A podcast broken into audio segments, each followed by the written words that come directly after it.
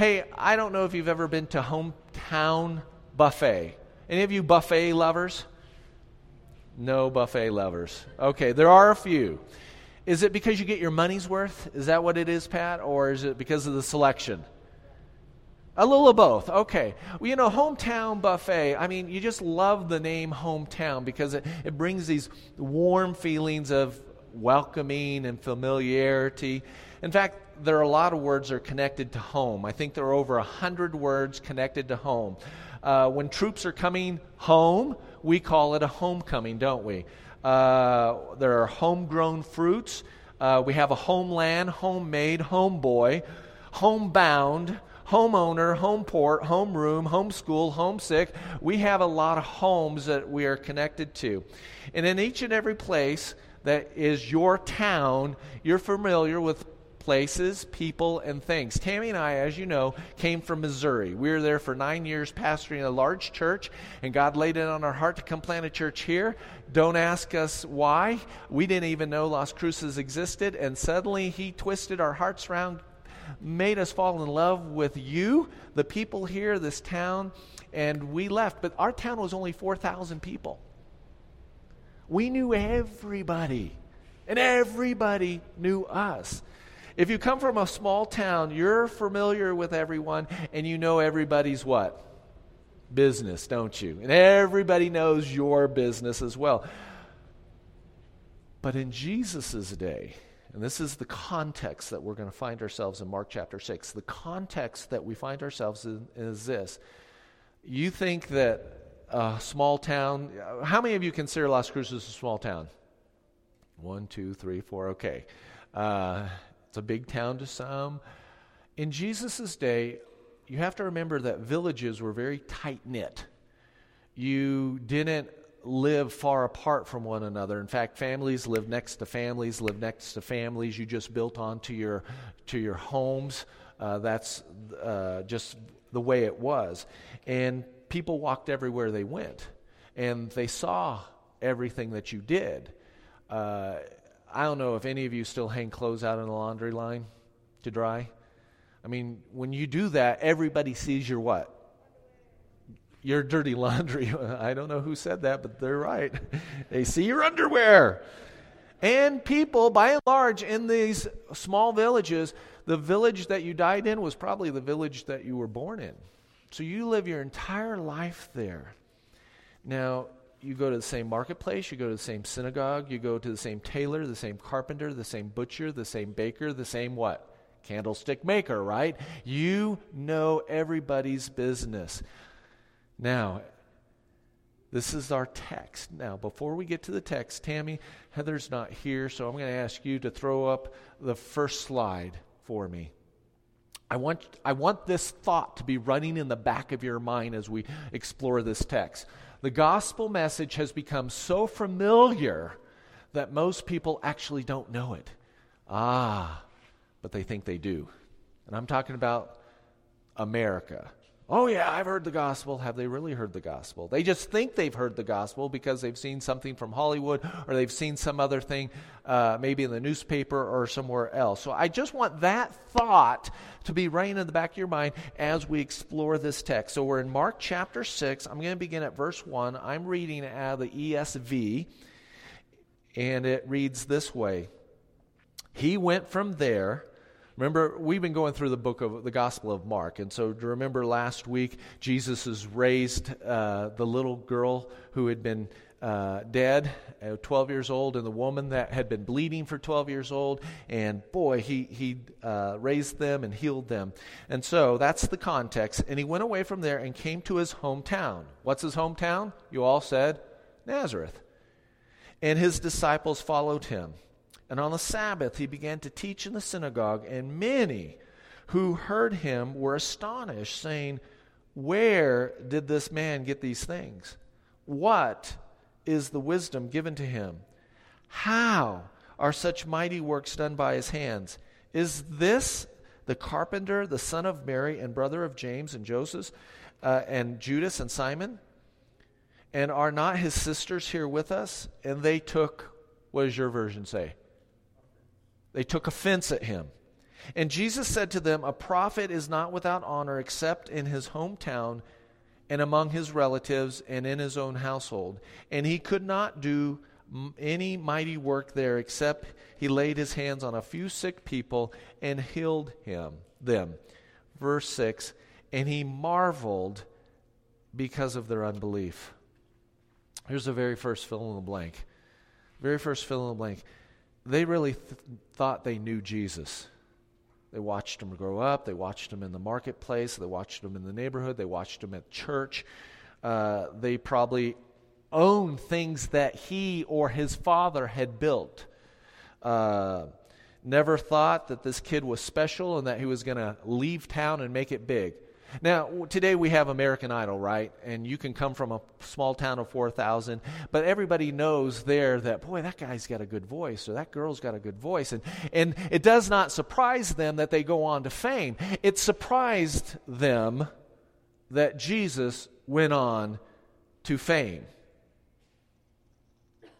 And they have these questions, or are they statements? Tammy, can you throw the next slide up on there? Look at the, is it a question or are they making a statement? And look that they go out where, what, how, and this. If you were to go back to the text, those are the, the words that are used. Where did he get these things?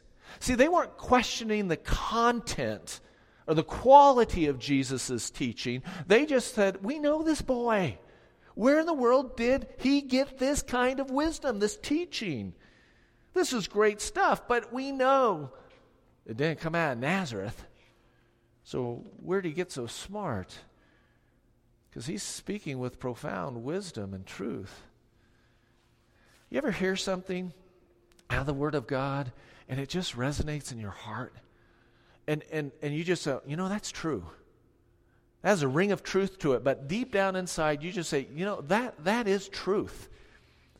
It resonates, and intuitively, these people are hearing Jesus so much so they attract great crowds. In fact, Nicodemus met him at night and told Jesus, We know you are from God and you are a great teacher. See, they're not questioning what Jesus was saying, they're questioning how did he get this stuff? I mean, look at the Sermon on the Mount. Jesus taught with great wisdom on relationships, truth, heaven, hell, divorce, murder, forgiveness, unforgiveness, adultery, prayer, persecution, love, hate, the heart, grace, humility, repentance, hypocrisy, lying, greed, money, stumbling blocks, signs and wonders, pride, and being born from above. Only He's from above that could tell us the things that we don't know and put the things of earth in their proper perspective. So when Jesus speaks, they're like, man, he's got it. He's right on track. But they're questioning him. They thought they knew Jesus, and they couldn't get past their familiarity with him. Where's the diploma? Where's the documentation? Uh, he didn't go to rabbi school, they knew his past. And go back to the text for just a moment. It says in verse 3 Is this, is not this the carpenter, the son of Mary? Now, that, that does not sound offensive to us, does it? Son of Mary. In Jewish culture, you never referred to the boy except for the son of the father. See, they knew that Jesus had a, past. At least mom and dad had a past. And they were making kind of a slur saying, You're an illegitimate boy because we don't really know who your father is. Oh, yeah, we know your mother, but you're the son of Mary, not the son of Joseph. Typically, you would have said, The son of Joseph. But they slander him by saying, The son of Mary. Now, because of his past, it casts suspicion. So, what's this really about? We know something fishy's going on here. I don't know if you've ever had a chance to go to a magic show, but you know you're being fooled, don't you? You purposely pay money to be fooled. You go and you're like, you're going to be entertained. You're going to say, I don't know how he does it. I don't know how she does it. They mix the balls around, they put rings together, they disappear, but I know I'm being fooled. In the Greek language, the original language that this was written in, the usage of the words indicate that they're suspecting that Jesus is doing some of his stuff with hocus pocus, sleight of hand. After all, they know him. Isn't this just the carpenter? There are at least two people in that crowd that said, Hey, I'm, I'm married to a sister. I know this guy.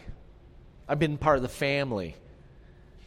Do you see how when we become too familiar with some things, we lose the, the awe in it.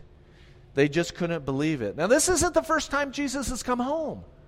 And Luke chapter uh, 4, you can turn there. I'll turn there real quick. And just Luke chapter 4, this is the first time Jesus comes home. And they try to throw him off a cliff.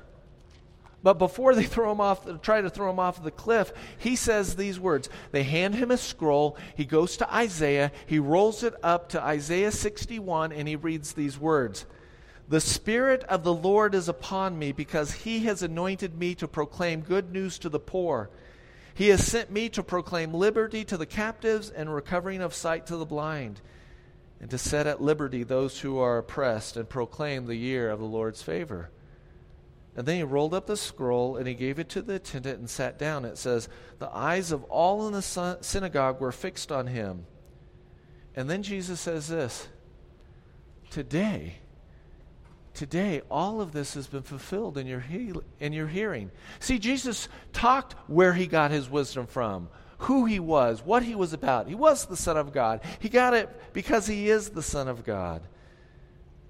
So the second fill in the blank is this they took offense at him. That word is from the word scandalizo. What do you think what word we get from it? Scandal. The idea of causing to stumble or trip up. Jesus' village is offended by his claims because of his commonness, his familiarity, and they thought they knew him. They thought that he was no better than they were. See, the Pharisees labeled him a drunk, a glutton, a friend of sinners, and a sinner himself. A traitor, really. And the crowd, they just labeled him as something special from their town, but not special enough to take heed. So look at the text. Go back to verse 5. And he could not do any mighty work there except that he laid his hands on a few sick people and healed them. Here's the last fill in the blank.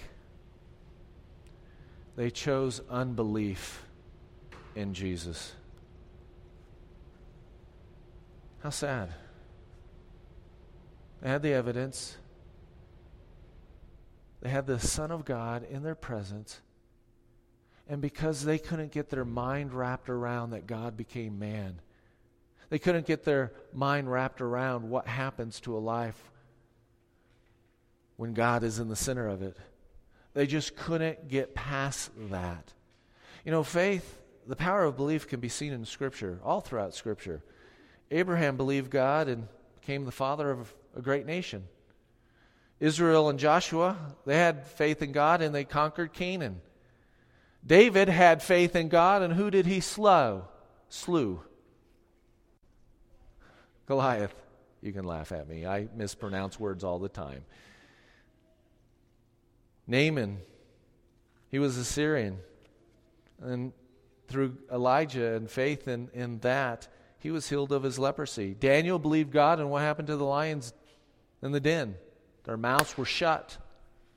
How about the Roman centurion soldier that said, Hey, you just say the word and I know he'll be healed, and his servant was healed? See, there's all sorts of faith throughout Scripture.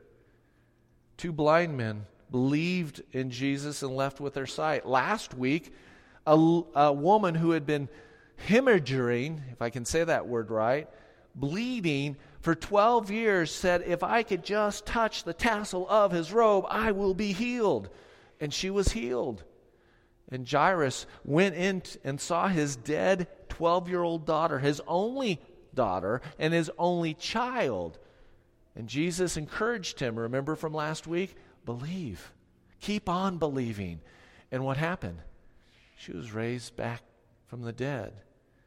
But unbelief is in Scripture as well.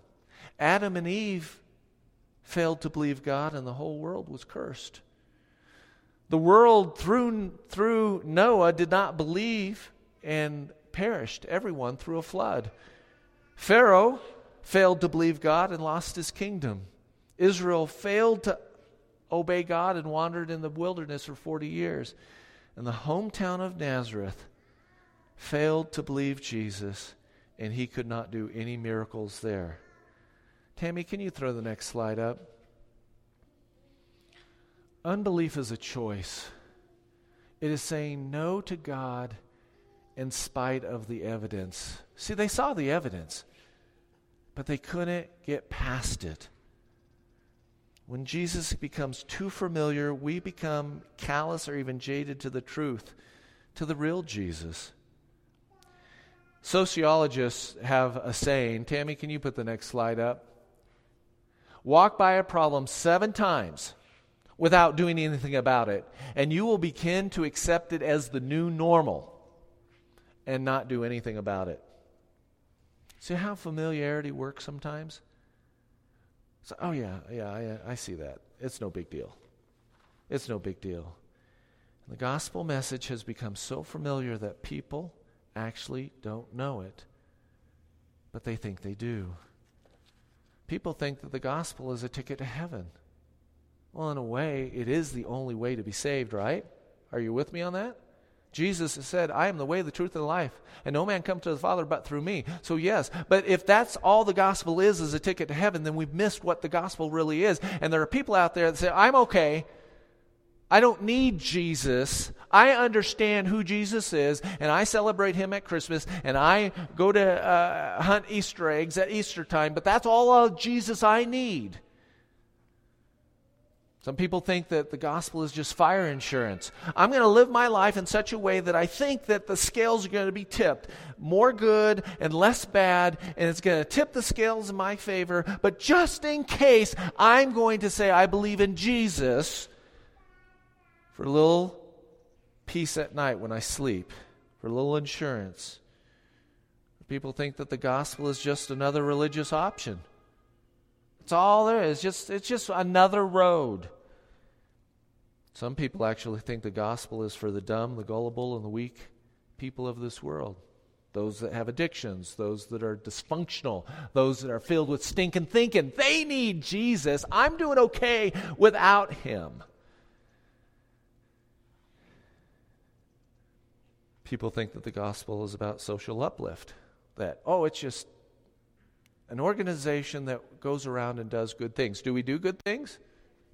Yeah. Uh, Doña Ana Elementary School called me this week and said, Hey, can you bring the bouncy houses? We want your church to come and supply bouncy houses for our event on March 16th or 17th or whatever. Absolutely, we'll be there. We did the gingerbread house contest for the entire city. Why? Are we just about social uplift? And you said no. But if you're a Christian, you're automatically engaged, aren't you, to love your neighbor, to love your town, to love the people around you. And so it's not just about social uplift. Some people out there think that Christianity is just about morality.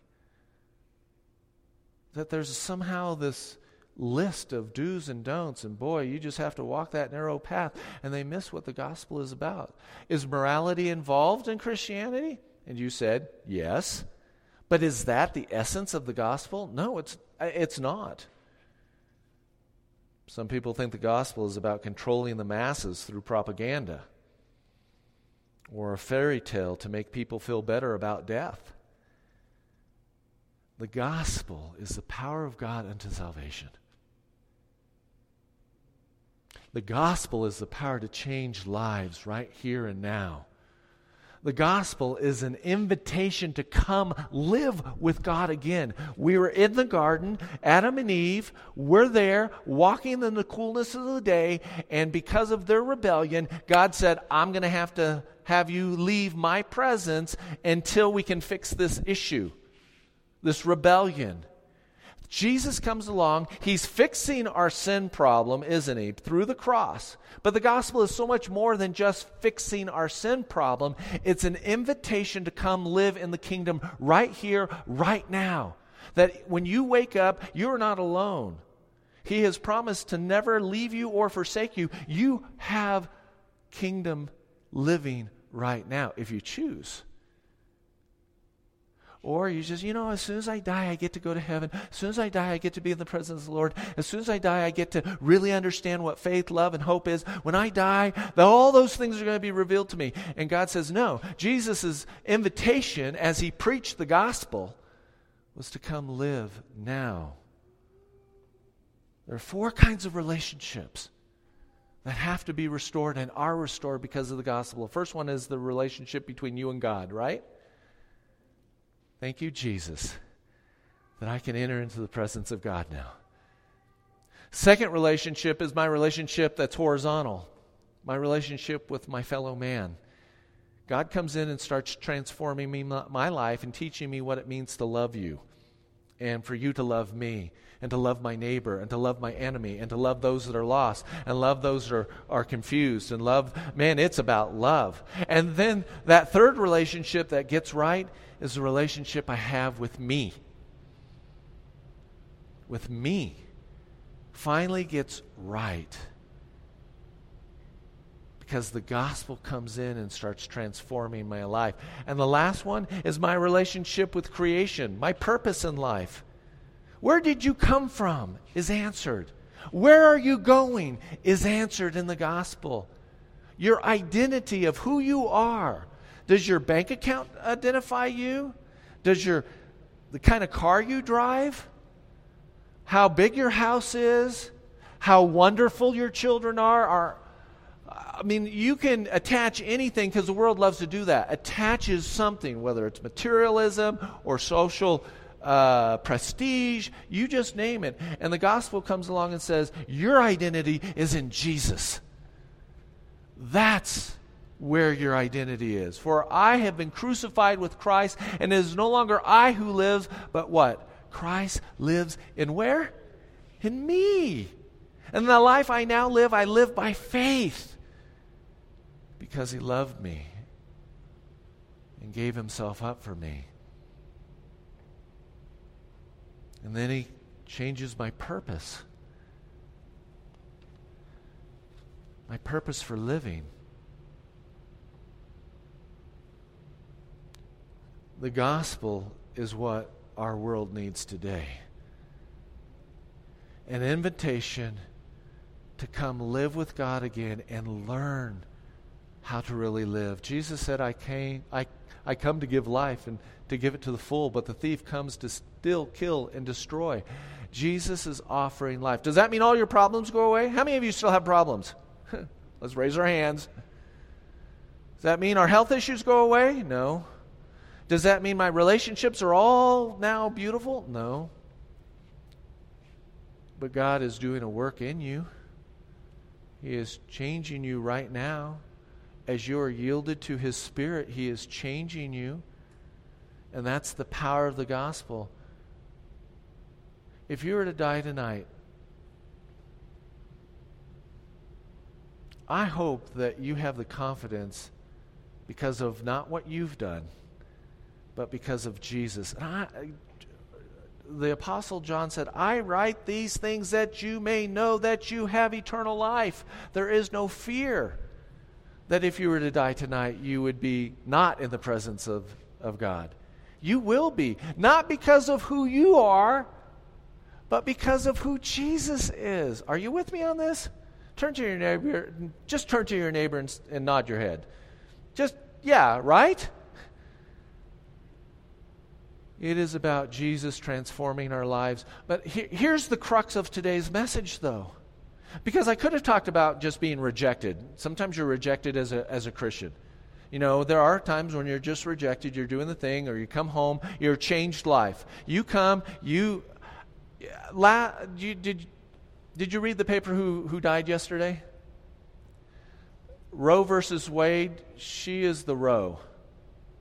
She's the one that brought abortion to America. But in the late 80s, when she was working at an abortion clinic, Lord got a hold of her heart and she said, What have I done? She accepted Christ and then has written several books talking about the, tragis, the tragedy of, of taking a life in a womb. And she went on record and said, I don't care if you've been raped. Now, that's horrible. That's horrible. But she was so convinced in the power of God and the power of healing of Jesus that she became quite an opponent of, of abortion and spoke out. Some people vilified her. Some people said she's doing this for the money, she's doing this for the book deal. She's no. She did it for real. Because Jesus is real when we invite him into our life. And he comes in and he changes us. Tammy, how, long have we been married? 30, 32 years, right? Were there any times early in our marriage that we had to sit on the edge of the bed at 2 o'clock in the morning to hash things out? Muy poquito. A few times. Yeah, you're with me. You know who sat on the bed every night, though, for me? Jesus. Rob, you're not a very good husband. You need to do this better. Rob, you're not a very good father. Not in a condemning way, but in a life transformation way. Because that's what the gospel is about. An invitation to come and be transformed into the image of Jesus. And the world doesn't know that. They think they know who Jesus is, and we're his, his examples. And that's why we have to be loving. I want Christians to be known what they're for and not so much what they're against. Are you with me on that? Say amen if you are. We need to be known what we're for. We're for peace and love and faith and gentleness and kindness. And what a man is a real man and a woman is a real woman. And we take those roles and we embrace who we are in Jesus through our uniqueness and our personality and our gender and our minds and our heart and everything about us. You are unique, and the Lord needs you to build his kingdom here in Las Cruces by just being yielded to his spirit so that he changes you.